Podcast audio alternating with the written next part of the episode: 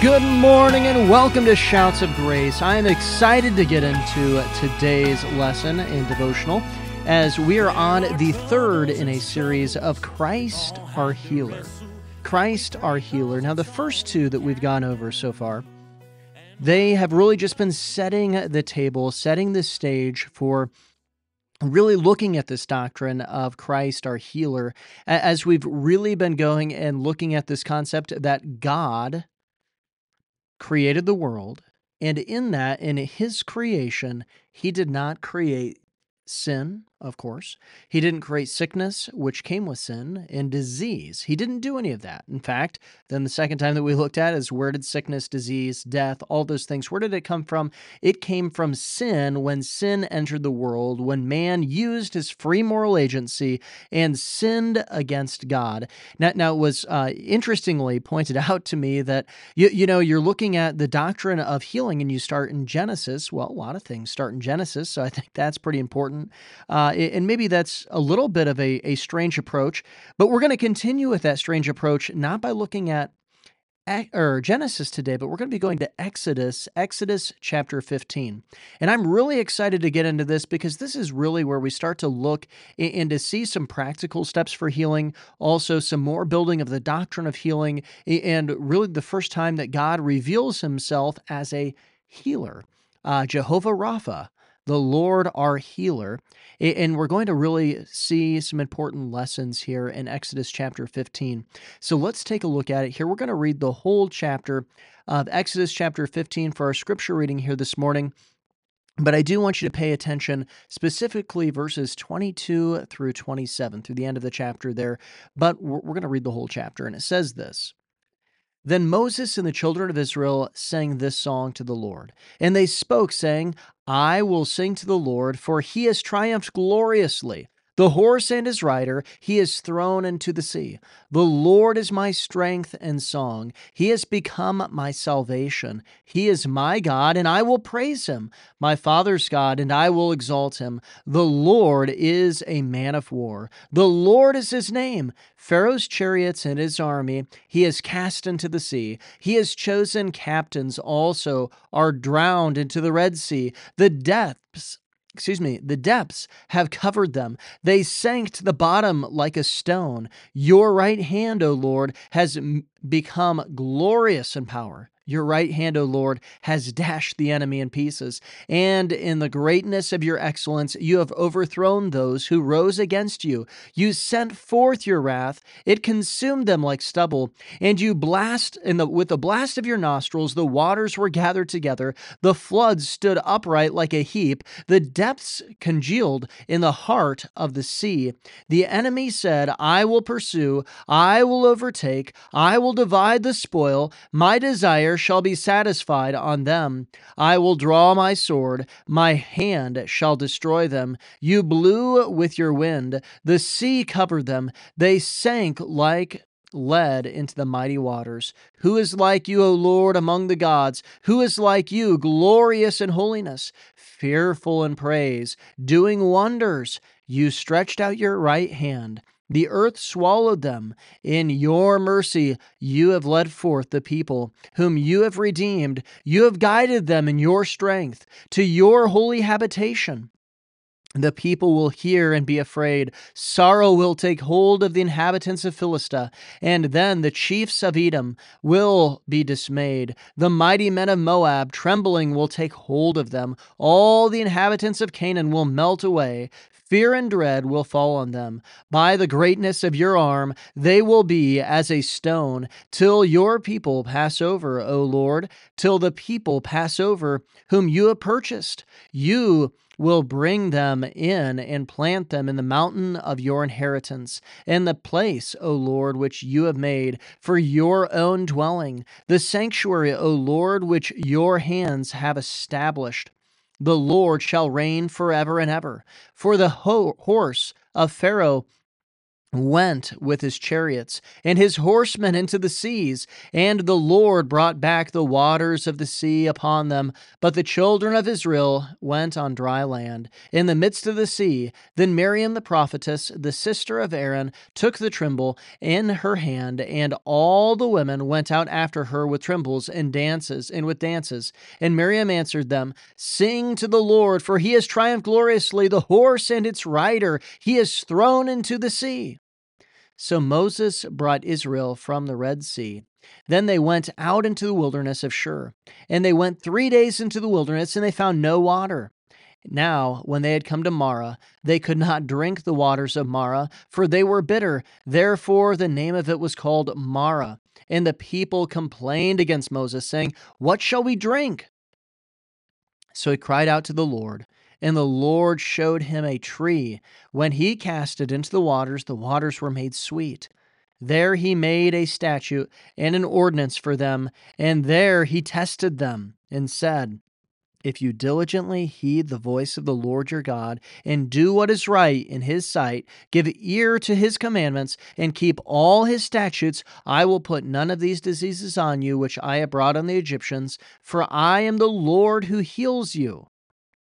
Then they came to Elim, where they were twelve where there were twelve wells of water and seventy palm trees, so they camped there by the waters. Now, I, am sure that you probably were able to pick up a little bit of what was going on here in Exodus chapter 15. But this is right after God delivers the children of Israel out of Egypt. And he goes and he destroys Pharaoh and his armies as they'd come chasing after Israel.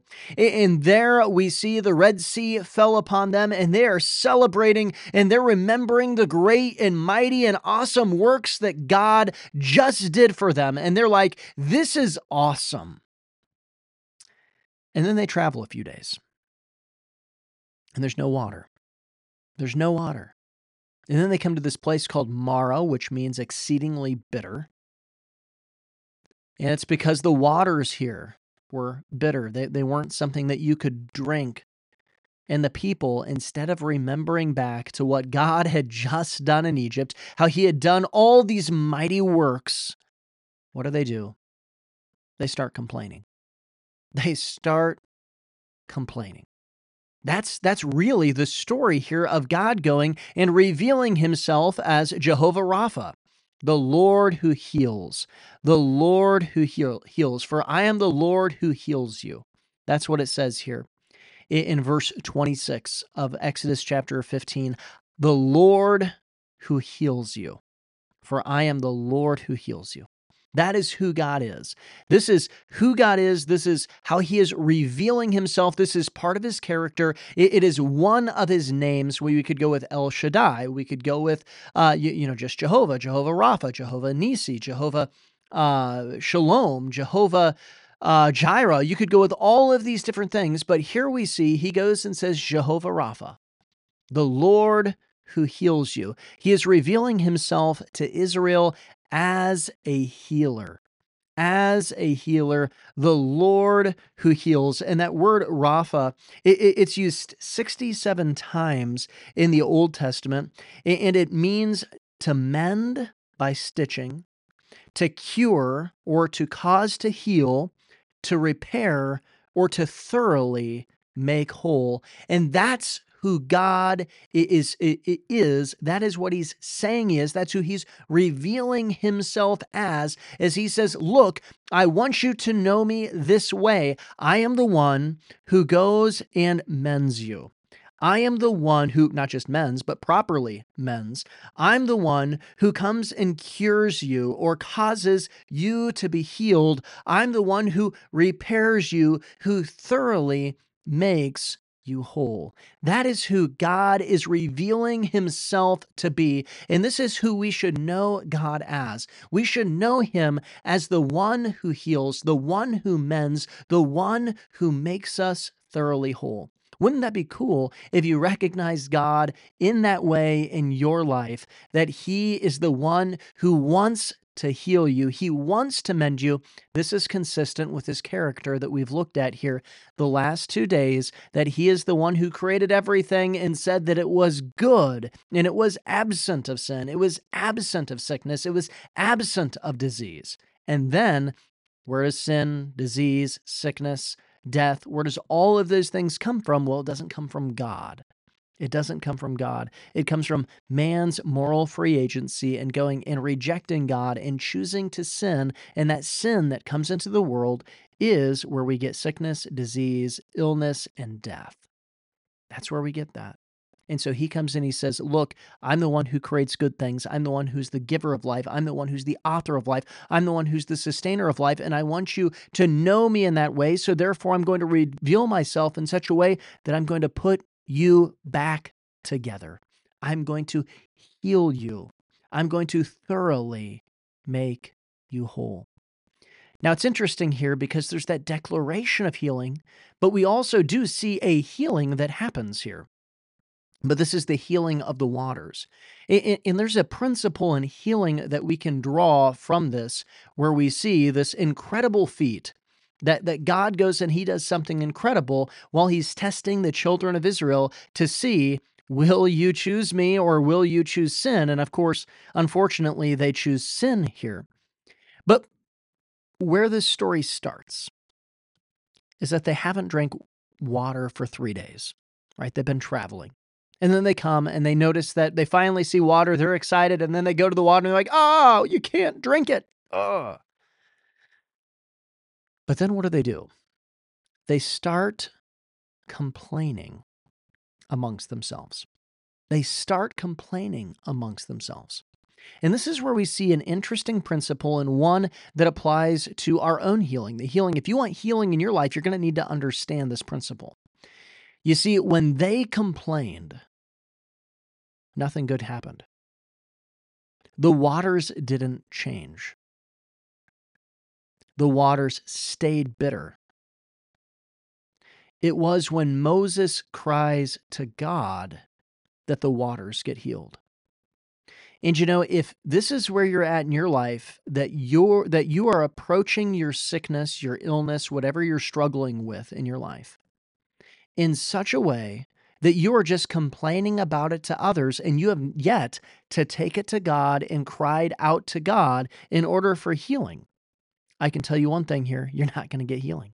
You're going to remain in that way. God is not going to move in such a way. He's not going to do a supernatural act in your life. He's not going to heal you because healing doesn't come through complaints. Healing comes through reaching out and crying out to God. What do we see in the complaints? First of all, it's horizontal, it's amongst one another. They're complaining to other men, they're going and seeking for the answer in men, in other people. It's a horizontal thing. Well, that's not where real healing comes from because that's not where Jehovah Rapha is. He's not there. They had to look up. They had to look up. And you, you need to look up today. You need to look up. If you need to be healed today, this is consistent with God's character. It's consistent with his design, and it certainly is in opposition to sin. So, therefore, we can know that this is a good thing, and you need to look up to God. You need to cry out to him. This indicates a desperation. This indicates a recognizing that there's only one healer. There's not 7,000 healers. There's not 50,000 healers. There's not even four healers. There is one healer, and his name is Jehovah Rapha. It is God. That's who it is. It's him and him alone. Look to God in desperation and cry out to God today. That's where you find healing not in complaining amongst other people, but turning your conversation and turning your attention towards God. But I want to spend the rest of the time here this morning looking at God's promise of healing because this is really important. In verse 26, it says this And he said, if you diligently heed the voice of the Lord your God and do what is right in his sight, give ear to his commands, and keep all his statutes, I will put none of the diseases on you which I have brought on, on the Egyptians, for I am the Lord who heals you. Then they came to Elim, where there were 12 wells of water and 70 palm trees, and so they camped there in the waters. But we see here in verse 26 a promise of God's healing a promise of God's healing. In fact, he's going and saying, Look, I'm going to keep these diseases away from you. And then he goes, He says, For I'm the Lord who heals. This is indicating two things. One, he's going to keep diseases away from them, and he's going to go and heal them. If they are sick, he's going to come and bring that health into their life. That's the promise that's right here in God's word. But this promise was not unconditional, it was conditional. And it's a promise that we need to look at and that we need to go into meet these conditions. If you want to see healing in your life, you need to meet these conditions because these are the conditions that God gave for health and for healing. First of all, we need to understand he is revealing who he is in this. And this is an important an important purpose. God is revealing who he is, and he is not just Jehovah Rapha to Israel. Notice that. That, that this is this is not who who God is only to some people. It's that this is who he is. We don't get to change. Our circumstances don't get to change who God is. Our circumstances, your circumstances, do not change who God is. So, therefore, there's not an issue with God healing. There's an issue with us, maybe, but not with God healing. So, let's look at these conditions. The first condition we see here is that in order to get God's healing, in order to activate this promise, it requires a heeding of God's voice a heeding of God's voice. Now, simply put here, in order to heed God's voice, there are two things that you need. One, you need to be listening for God's voice. Are you listening for God's voice today? Are you listening for what God is saying? You know, this is something that is incredibly important that you're listening to the impulses of the Holy Spirit. Where is the Holy Spirit leading you? How is the Holy Spirit speaking to you? And then also, when looking at God's word, we know that God always speaks through his word. Are you listening for God's voice? Are you looking for the Holy Spirit's illumination while reading the word of God? If you're not looking for those things, if you're just reading through to check mark a, a list and you're not actually stopping and saying, What is God saying to me? Well, you, you can't activate this promise because you must heed the voice of God. But then when you're heeding the voice of God, this also indicates that an action is going to take place, that obedience is going to follow. It's listening with the intention of obeying, not just listening, but listening with the intention of obeying. The second thing we see here is that it requires doing what is right in God's sight. You must do what is right in God's sight. You need to have the right actions, but these actions cannot be defined by you. They need to be defined by God as what is right. So therefore, you can't go and say, you know, I think this is the right thing, so I'm going to go and do it. No, what you need to stop and do is to look at God's word, no matter how difficult the thing might be. And sometimes it's difficult to do the right thing. Sometimes it's easier to compromise. Sometimes there, there is immediate rewards in compromising. But we see that it's not doing what's right in your own eyes. It's not even what's doing what's right in somebody else's eyes. It's what's doing what is right in God's eyes. What does God say about this? What does God say about this? You need to go and to get your actions and your life right. The third thing that we see here is that it requires listening to his commands and keeping his statutes. Now, this is important to go and to look at. So, the first one here we see is heeding God's voice. So, you're listening for God's voice. What is God saying to do? And you're listening in such a way that you have an intention of obedience. The next one is, is that you're going to do what is right in God's sight. So you're asking, okay, what does God say to do in the situation? But the third thing is, is that you're listening to his commands and you're keeping his statutes. Now, this might seem like, well, isn't that just a repeating of those first two things? Well, in some ways, it is a repeating, but in another way, there's a whole new meaning to this one as well. See, in general, it is, yeah, you're, you're still going to be heeding, you're still going to be listening, you're still going to be doing. But when it comes to listening to his commands and keeping his statutes, there's something specific that God is getting at here. See, so many times people want to go into read scripture and they want to just find the promises of God. They want to find just the good part. Oh, look, right here. Here it is. Jesus loves me. God loves the world. I'm in the world. Wow. I love this verse. This is awesome. God loves me. And it is awesome that God loves you. That is awesome. Not trying to take anything away from that. But do you get excited about the things that God says, don't do this? Or, yes, go do that? Be tenderhearted, forgive one another. We like it when other people read that because we want to be forgiven, but do you want to go and forgive people? When it says, do not steal, when it says, do not lie, when it says, do not, whatever it might be, do not covet. Do you get excited about that? See, that's what this part of the verse is saying is that you need to be listening to what God is commanding specifically. Look for the commands of God. Don't just look for the promises of God. Please do look for the promises of God when you're reading God's word, but look for the commands of God. What is God telling you to do? And then it says, and keep his statutes. Now, what's the difference between a command and a statute? A command, if we were to go and to look at this here and continue on in the book of Exodus specifically, you would see Exodus chapter 20. We have the 10 commandments, right? We call them commandments. The, the, the 10 commandments right there, and we go and we look at those. Those are commands. And then if you go and you read the, the following chapters, you'll go and you'll see all these statutes and and some of them are are just really expounding upon those commands. It's the little details about the command that God gave. What is God saying? Don't just listen to the commands and keep them in general. Diligently seek to completely follow what I have said. That's what he's getting at here.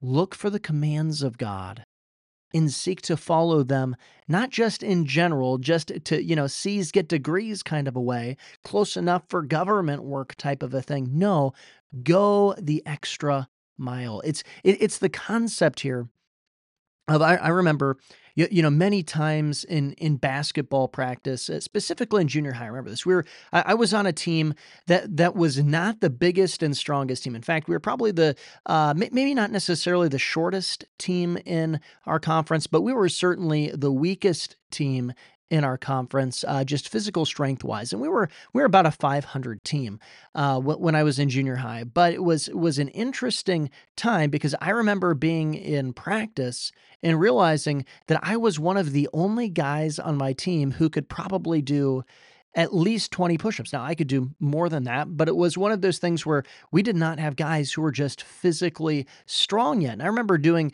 push-ups in in practice, and you had guys who as soon as the coach would turn their back, they would go and drop their knee so that they wouldn't be, you know, using the full weight right there. It'd make it easier they'd go and maybe even put down both knees and then they're you know not really doing n- nearly the push up there and they would go and they would consistently do that every time. And I remember thinking, that's not good. That's not good. But that is the concept here is that it's saying, don't go and drop your knees because you could still say, well, look, I'm still doing a, a kind of a push up. You could go and say, well, look, you know, I, I'm still doing some push ups. But no, it's saying, keep the good form, go and do all the way, no matter how difficult the task might be. Seek to follow even the detail of God's command. And then we have the promise For I am the Lord who heals you. I will put none of the diseases on you which I brought on the Egyptians. There will be a holding back of diseases in your life if you do these things. And there will be a health that comes, a healing that comes. It will be activating the promise of God. Now, there are going to be some who listen to this and maybe you go and you disagree. You say, now hold on here, this is speaking just to Israel. Or maybe you go and you have somebody else listen to this and they say, no, no, no, no, this is speaking just to Israel. And it's true, the context is to Israel. There's no doubt about that. But I do want to remind you of 2 Timothy 3.16. It says, All scripture is given by inspiration of God and is profitable for doctrine, for reproof, for correction, for instruction in righteousness. You know, this is God revealing who He is. And He's giving general principles for a specific promise that is attached to His nature, to who He is. And either God is lying here to Israel or he is still Jehovah Rapha today. And I don't think he lied. I don't believe that at all. I believe he is still Jehovah Rapha. And so while this promise is specific to Israel, the principles that lead to activating this promise are still ones that apply to you today. Because otherwise, this isn't a passage that is profitable for doctrine or any kind of teaching or reproof or correction or instruction in righteousness. But certainly, if you go and you heed God's voice, if you do what's right in God's sight, if you listen to his commands and you keep his statutes, that certainly is doctrine, reproof, correction, and instruction in righteousness. And then there has to be a profit. Well, it tells you specifically what that profit is, and that is the promise, the promise of healing, which is consistent with who God is. So today, heed God's voice, do what's right in God's sight, listen to his commands, and keep his statutes so that you can activate the promise of God's healing in your life. Well, thank you for listening today, and remember Joshua 1 8 9 as we depart. This book of the law shall not depart from your mouth, but you shall meditate in it day and night, that you may observe to do according to all that is written in it, for then you will make your way prosperous, and then you will have good success. Have I not commanded you, be strong and of good courage? Do not be afraid, nor be dismayed, for the Lord your God is with you wherever you go. Darkness, we hold to the promise there's nothing we can't overcome. So that war you've been fighting will end in God's timing. Sing like the battle's